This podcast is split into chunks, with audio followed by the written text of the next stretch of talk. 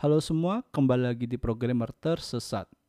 Topik kali ini berjudul 5 pekerjaan teknologi yang sangat dibutuhkan di tahun 2023. Teman-teman penasaran? Langsung, langsung kita ke jalan ceritanya. Let's go!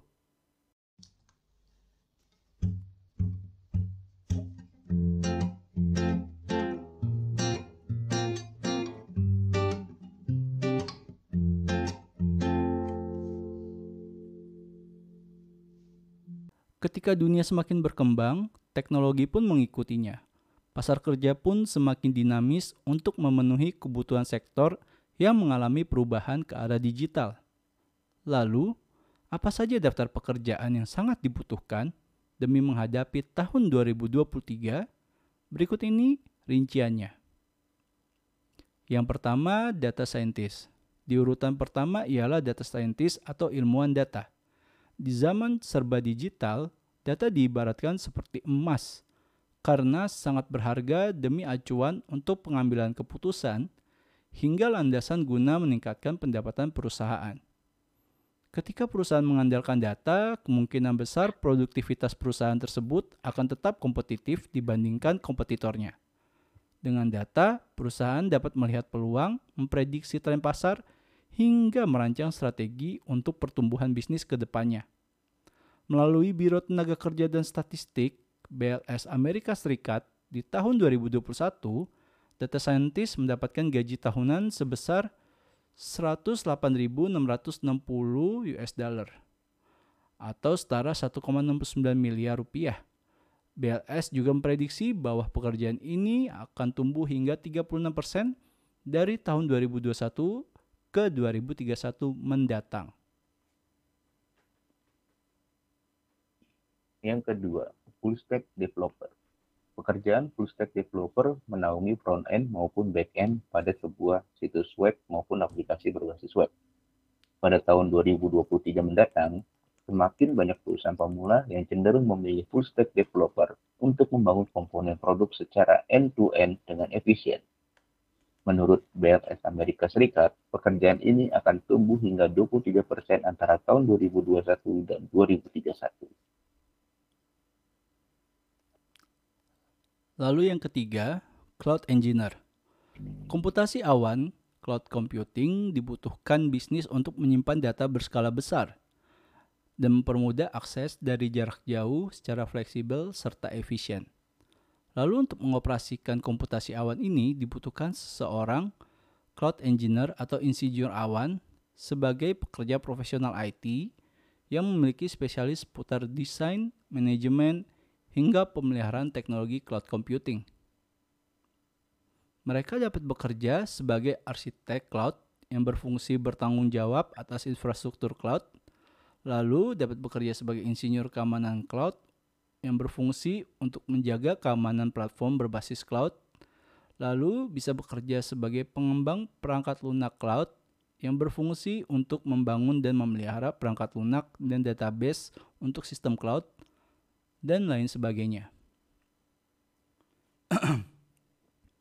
Menurut Zipia, pandemi COVID-19 membuat 61% bisnis memindahkan beban kerja mereka ke cloud pada tahun 2020 Kemudian pada tahun 2022, 94% perusahaan mulai memanfaatkan layanan cloud. Melihat tren tersebut, tidak heran jika pekerjaan insinyur awan ini akan sangat dibutuhkan di tahun 2023 mendatang.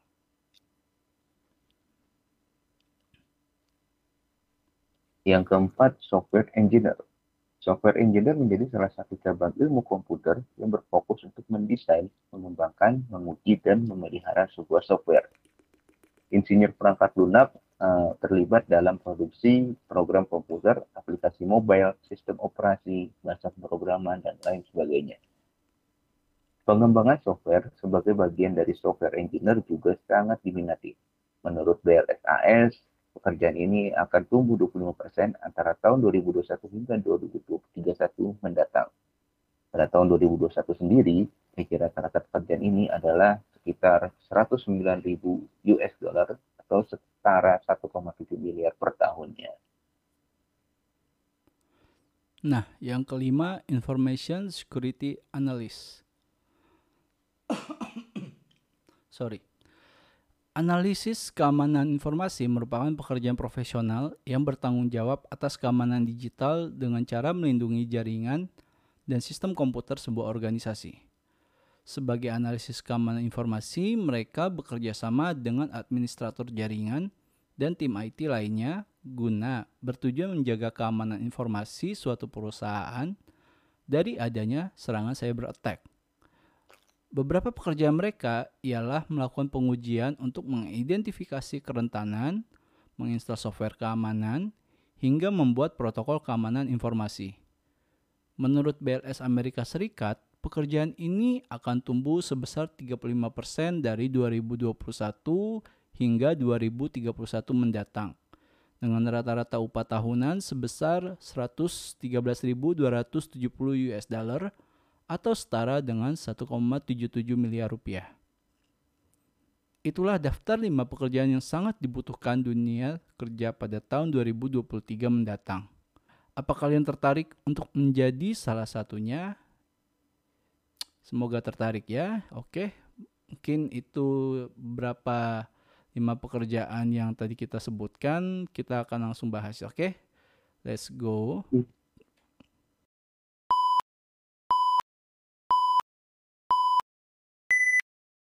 Nah, jadi kita udah ngebahas beberapa lima pekerjaan yang akan dibutuhkan nih Jan di tahun 2023 nih Jan. Waduh. Nah, aduh. Iya nih. Dan beberapa eh, nggak goyang ya Jan ya. Gue kira akan berubah gitu loh atau ada yang punah gitu. Ini kayaknya masih berlaku dari 2022 gitu hingga sekarang gitu Jan. Nah, yang paling apa ya? Ya menurut lo gimana dulu Jan menurut lo? Kok jadi menurut saya nih Pak? Ada. Iya, kalau menurut saya memang masih apa namanya, masih eranya eh, migrasi data ya. Jadi eh, teknologi yang masih dibutuhkan ya ini ini aja gitu. Hmm, hmm. Belum ini ya. Belum Hmm. belum apa ya? Belum terlalu evolve jadi Yo, apa betul. gitu ya Jan ya. Emang data ini Mungkin problem dari dulu ya. iya. Mungkin yang baru masuk ini adalah data scientist ini sih, yang memang Mhm. baru masuk di tahun 2020 sampai 2022 ini. Cuma Hmm. yang lainnya itu sebenarnya udah ada dari kayaknya 2017 2018 sudah ada semua sih. Nah, karena perkembangan ini data scientist atau orang-orang yang apa namanya yang punya data yang paham masalah data itu baru masuk eh, di dua tahun terakhir ini. Oke, oke. Jadi salah satu contohnya pergeseran pekerjaan ya data scientist ini gitu. Oke. Nah, mungkin di lima tahun ke depan uh, kita juga baru bisa melihat nih perubahan yang signifikan gitu untuk pekerjaan-pekerjaan di bidang Betul. teknologi. Setuju gua.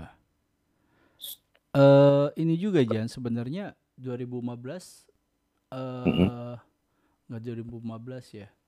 Sama ini Jan, cloud engineer ini. Ini kan masih seksi banget ya dan Mhm. belum banyak orang yang menyentuh ke sana gitu karena untuk apa ya? Gua mau bilang kayaknya untuk mencoba mencoba si platformnya aja eh mahal nggak ya Jan ya? Kayak Amazon AW, AWS ya, ja- salah satunya Iya, gitu ya Jan ya. ya, ya, betul, betul, betul. Nah, dan ini sih eh apa ya? Peluangnya masih kebuka lah untuk cloud engineer gitu. Mhm. Jadi eh gua kan di kerjaan gua sebelumnya pernah latihan untuk eh eh apa ya? Istilahnya deploy ya. Oke, deploy. Nah, Deploy. Apa ya? Istilah deploy ini apa ya Jan ya?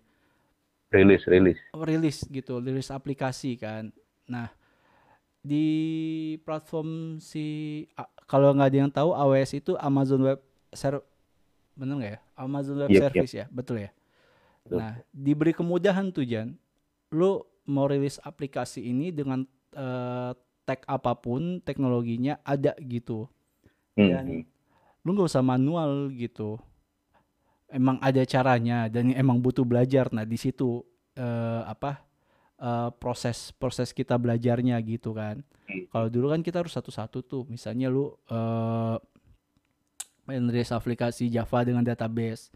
lu siapin Mhm. lu harus eh, apa eh, running dulu Javanya gitu bikin dulu koneksi ke DB-nya di server gitu kalau dengan AWS ini kan langsung eh, Iya. emang sih eh, sama gitu tapi nggak diulang-ulang lagi gitu loh Iya, iya, iya. Seperti itu gitu. Itu yang kemudahan yang gua rasakan ya. Dan memang cloud engineer nih eh sesuatu yang wah deh gitulah karena tidak hanya berbicara menghandle ininya ya tidak hanya menghandle eh, aplikasi backendnya gitu. Jadi Hmm. manage datanya itu gimana nanti ke ke, ke DB-nya gitu. Eh, memori kapasitas memori. Ini kalau misalnya ada yang salah teman-teman bisa ralat ya omongan yang mm, saya katakan gini gitu Oke. sih Iya, Bapak tidak yakin ya dengan omongannya. Eh, Soalnya gua cuma ini doang ya, nggunain si AWS itu cuma untuk eh, merilis aplikasi eh, backendnya aja di Java-nya aja gitu sama database gitu. Tapi belum sampai pengaturan gimana eh, permainan memori penggunaannya Ya. gitu loh jangan gitu. Baru beginner lah. Ini kan butuh ilmu yang lebih dalam ya. Jadi ya harus belajar lagi gitu. Sama ini nih Jan, information security analis. Ini kan entah kenapa ya. Eh gue mau bilang jarang eh bisa gue maklumin gitu, tapi butuh data gitu kita ngomongnya gitu loh. Ini persepsi gue aja gitu. Apakah iya, iya, iya. apa apakah seperti itu Jan? Apakah jarang ini? Eh, sebenarnya kalau istilah-istilah ini tuh eh, memang kayaknya terlihat baru gitu. Cuma kalau pekerjaan itu kayaknya eh, udah udah cukup lama. Mungkin teman-teman kenal dengan eh, istilah DevOps ya. DevOps. Ah, ah. Nah, DevOps itu sekarang dipecah itu jadi dua hal yang berbeda tadi. Ada yang bagian cloud engineer, Oh. ada yang bagian security-nya ini juga. Mungkin nanti teman-teman bisa koreksi ya. Hmm, kalau salah Oh, ya. memang. Uh, pekerjaan utamanya DevOps itu adalah uh, selain menjadi atau membuat apa namanya skema dari sebuah sistem, dia juga bertanggung jawab untuk uh, masalah keamanan data gitu. Dulu tuh kalau uh, apa namanya kalau sebelum istilah DevOps itu apa namanya terkenal itu orang taunya tuh kerjaan jaringan komputer aja gitu. Jakom atau jaring ya kan jadi luas banget gitu kan akhirnya kan dipecah-pecah lagi kan oh, jaringan komputer tuh batasannya ya ini lagi ini lagi ini lagi. sekarang uh, teknologinya udah mulai besar ya ada lagi lah uh, istilah-istilah pengerjaannya untuk lebih fokus aja gitu Betul betul. kayak gitu Dulu sih gue mikirnya ya Jan, semester-semester awal kuliah IT ini jaringan komputer lu nyambung-nyambung kabel komputer aja antara satu kabel-kabel. Ternyata lebih dari itu gitu. Terlalu kira apa? bikin ini bikin tower Tower. internet Oh iya. Gue kira begitu kan. Wah. atau Ya, bisa mencuri internet pakai wajan bolik ya Januari. Iya, kita ganti topik ya. oh iya, iya. Eh ini Jan, full stack developer juga masih ini ya Jan, apa? Masih seksi juga ya Jan ini pekerjaan ya, tapi tak kenapa kayaknya eh apa ya? Gue mau bilangnya mau menghilang. Jadi gini Jan, karena eh, Elon Musk kan punya si ini teknologi chat GPT nih. Nanti Hmm. mungkin kita akan bahas chat GPT. Udah booming Yuk. juga ya. Jadi Hmm. orang ngetik bikin source code misalnya ketik bikin source code Tokopedia jadi ya kok toko ya jadi nyebutin merek toko online gitu jadi gitu ini kan bisa mengancam stack developer ini ini debatable sih gitu bisa bisa iya bisa enggak gitu Hmm. ya kan jadi ya tapi eh gue kayak disadarkan kayaknya emang udah mulai eh kita mencoba merambah ke yang lain gitu selain develop ini bagi gua sendiri aja nih ya misalnya ke Mhm. data kah atau ke cloud engineer kah gitu Iya, iya, iya. karena ya eh, kita kan pernah diskusi aja nih ya. Ini diskusi gua malu aja gitu. Siapa tahu Hmm. teman-teman beda pendapat nggak apa-apa. Karena code itu kan ya berulang berul berulang-ulang kan Jan. Ya itu Betul. lagi itu lagi logiknya gitu. Menurut kita kalau salah tolong dimaafkan ya. Jadi bisa jadi open open apa? Open AI chat GPT ini eh bisa menganalisa lebih dalam kan dengan apa yang kita buat gitu loh. Ya, ya.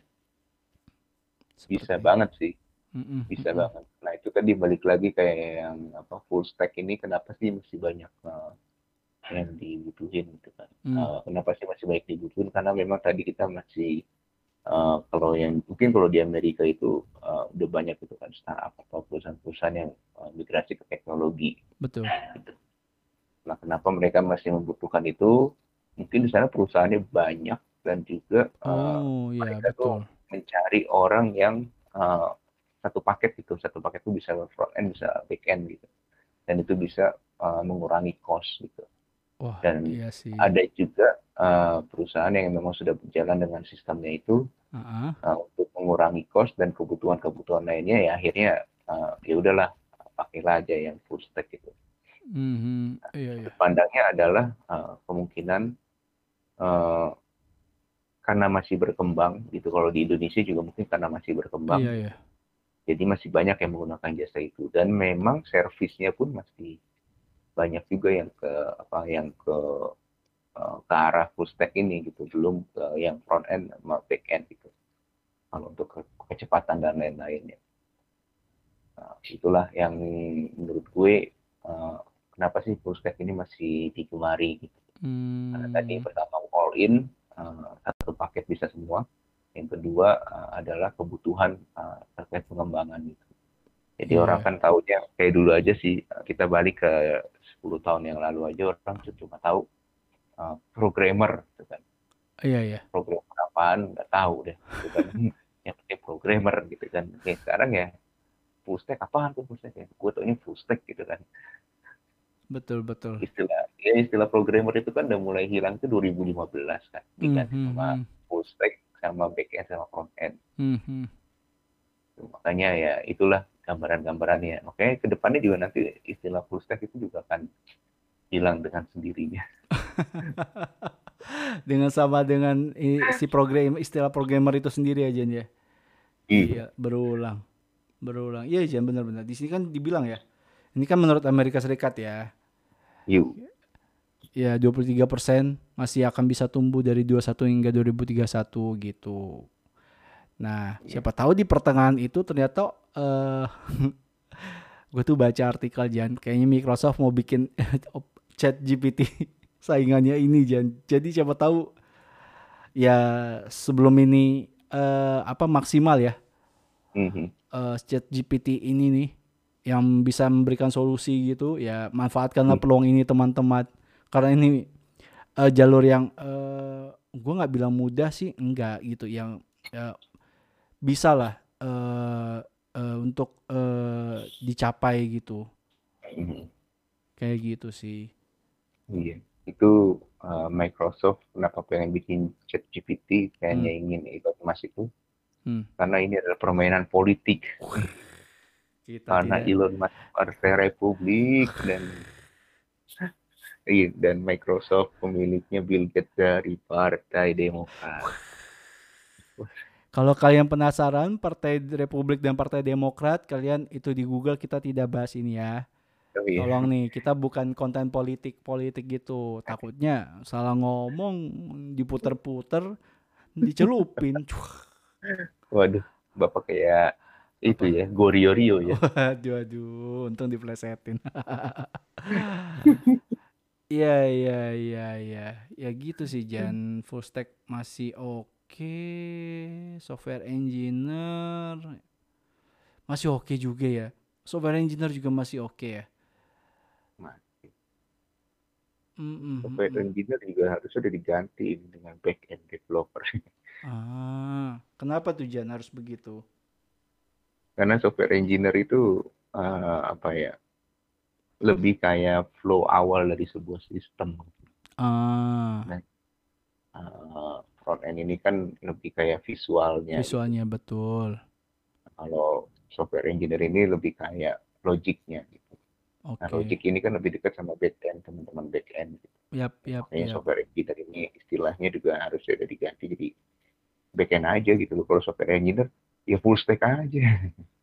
Iya. Karena semuanya lagi. Dan gue juga mau pertegas Jan, backend itu tidak hanya bicara dengan uh, CRUD aja gitu. Banyak hal juga Yo. yang yang di apa? Yang di manage Yang gitu. Ya, terutama uh, uh, mempertegas flow softwarenya ini akan seperti apa alurnya gitu. Kalau kalian buka. Gojek, gimana kalian mendesain dari awal pick up Gojek sampai Gojek eh, drivernya menerima eh, pick up kalian Oke. ordernya, terus kalian bisa sampai ke tempat tujuan gitu. Nah itu tuh benar-benar dipikirin kayak gitu tuh sama software engineer dan sistem analis kalau kalau kalian tahu ya. Sistem analis itu apa bang? Cari di Google. Atau lu mau jelasin Jan sistem analis itu apa Jan? Enggak. Sistem analis pun udah berubah kok sekarang ininya. Jadi Power Ranger. Penamaannya Jadi apa? Produk, Produk. Oh, produk atau project. iya iya. iya. Produk. Iya, jadi Hmm, hmm, hmm. Ya gitulah bergeser ya istilahnya makin lama ya. Lebih Iya, detail, kan- lebih detail gitu ya, Iya. lebih tepat gitu ya. betul betul. Penamaan aja sih, Penamaan aja ya. geser-geser. Hmm, hmm, hmm. Ya oke, tidak ada yang berubah nih guys sepertinya nih guys. Yang bapak kan masih programmer kan? Iya, bapak kan udah ini kan eh di Saya masih kan. programmer pak, Aduh. Alah, masih programmer saya pak. Kan alah. saya tahun 10 tahun yang lalu pak. Oh iya benar. Waduh, programmer nih. Waduh waduh. Kerjanya kerjanya sebagai apa? Programmer saya programmer. Aduh, Iya iya. suatu kebanggaan tersendiri. Bener bener bener. Pride pride sih. Pride banget itu programmer kayak orang-orang pasti pinter, tidak juga. Kayak Ada dulu pas masuk kampus itu ini kan, lu uh, Oh. waktu di apa dijelasin uh, apa proyeksi lu nanti setelah lulus itu kan lu nggak dijelasin lu bakal jadi sistem analis, jadi backend developer front end. gitu kan. enggak, enggak. Lu cuma dikasih tahu lu jadi programmer, ahli komputer. Enggak, iya ih. Why banget ya? Why why why gitu. Udah programmer kerja di kantoran gitu. Dulu istilah startup boro-boro itu berjalannya waktu lah ya. Istilah startup kayak gitu-gitu gitu. Ya kita kan cuma taunya kita programmer kerja di kantoran swasta gitu yang eh, bonafit udah sampai tua deh di situ. Tapi kan tiba-tiba terjadi di dis- disruption ya Jan ya. Muncullah startup, muncullah Gojek. Jadi eh, itulah yang membuat pride programmer itu jadi kayak uh makin eh, ini ya. Jumawa. Wah, Enggak maksudnya bukan di second layer di di layer pertama gitu loh maksudnya jadinya Iya, enggak iya. enggak dipandang sebelah mata lagi gitu terhadap IT gitu. Gitu betul, lah. Senang-senang gua ada ini kita ada kamus lima tek lima pekerjaan teknologi yang akan dibutuhkan gitu. Jadi panduan untuk teman-teman juga gitu yang mungkin akan lulus eh terutama untuk teman-teman yang kuliah di IT gitu loh. Mungkin bisa ditanya dosennya gitu, Pak, saya butuh map untuk ke data scientist gitu. Ini gimana gimana gimana gitu. Pasti dosen kalian akan lebih mendetailkan jalannya, path-nya akan seperti apa gitu. Tapi misalkan dosennya bilang, apa itu data scientist? Ya udah, nonton di YouTube.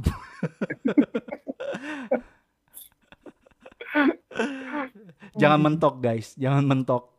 Kalau Iya. dosen kalian bingung ya udah cari di lai- tempat lain. Dunia luas, dunia luas. Dunia luas. Informasi enak lah internet sekarang udah eh, lebih mudah lah ya Jan ya. Iya. Jadi Kecuali internet saya nih. Mau. oh iya, teman-teman kasih tahu dong, lo tethering kan? Iya, tethering saya, tethering. Jadi asal teman-teman tahu nih ini kenapa kita tidak memunculkan muka biar menghemat paket tethering internetnya Januari. Aduh, aduh. Januari lagi di desa terpencil bagian pojok Konoha. Waduh. gila. Sulit internet Ini, di iya Konoha. nih.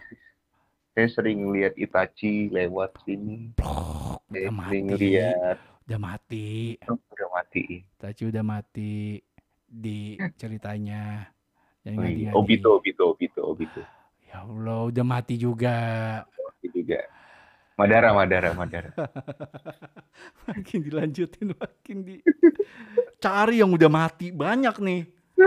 Hajar aja terus Jan, hajar. Aduh. Ya ya udahlah seperti itu ya. Mungkin teman-teman kalau masih belum mengerti atau butuh penjelasan rinci atau pengen Bang jelasin dong satu-satu eh, maksudnya apa sih data scientist lebih detailnya. Ya kalian inilah kasih di kolom komentar apa yang kalian mau, kita tampung idenya baru nanti kita ituin proses cari datanya lebih lanjut untuk mendetailkan lebih dalam pekerjaan-pekerjaan ini seperti itu gitu. Ini kan baru secara singkat-singkat aja nih. Kita cuma baru bahas kulit-kulitnya aja nih gitu. Kalau misalnya kalian bingung ya, ya kalau nggak bingung ya udah main Ya udah. aja Mobile Legend. Wah. Enggak, enggak bercanda ya. Canda ya, jangan nanti tiba-tiba kalian laporin ke bocil-bocil Mobile Legend bercanda kok. Mobile Legend game terbaik menurut gue gitu. Ah, bohong lu penjilat. Eh. Baik loh, gila Muntun oke loh. Kita kan mau bahas konten Mobile Legend kan Jan nanti. Oh iya, iya. Iya, Sejarah, sejarah. sejarah Mobile Legend. Kenapa Mia pakai panah, nggak pakai ini, nggak pakai pistol gitu. Kenapa Lela dulu pakai gentong sekarang jadi pakai senjata? Waduh. Iya juga ya. Iya dulu juga. gentong. Gentong ya? iya loh. Ah, udah nggak ini lagi lah ya. Eh kita eh, udah ya. Jangan bahas Mobile Legend dulu ya, Jan. Lu mau Oh iya. balik lagi nih. Eh apa lagi ya yang dibahas ya? Paling itu aja kali aja nih. Iyalah. Lagi. Udah banyak. Udah banyak kita nih bahas-bahas hal-hal lucu di sini nih. Ya oke lah, paling kita closing aja ya Jan ya. Ya udah. Ya oke. Eh thank you teman-teman. Istirahat kawan-kawan. istirahat ya. Kita closing dulu.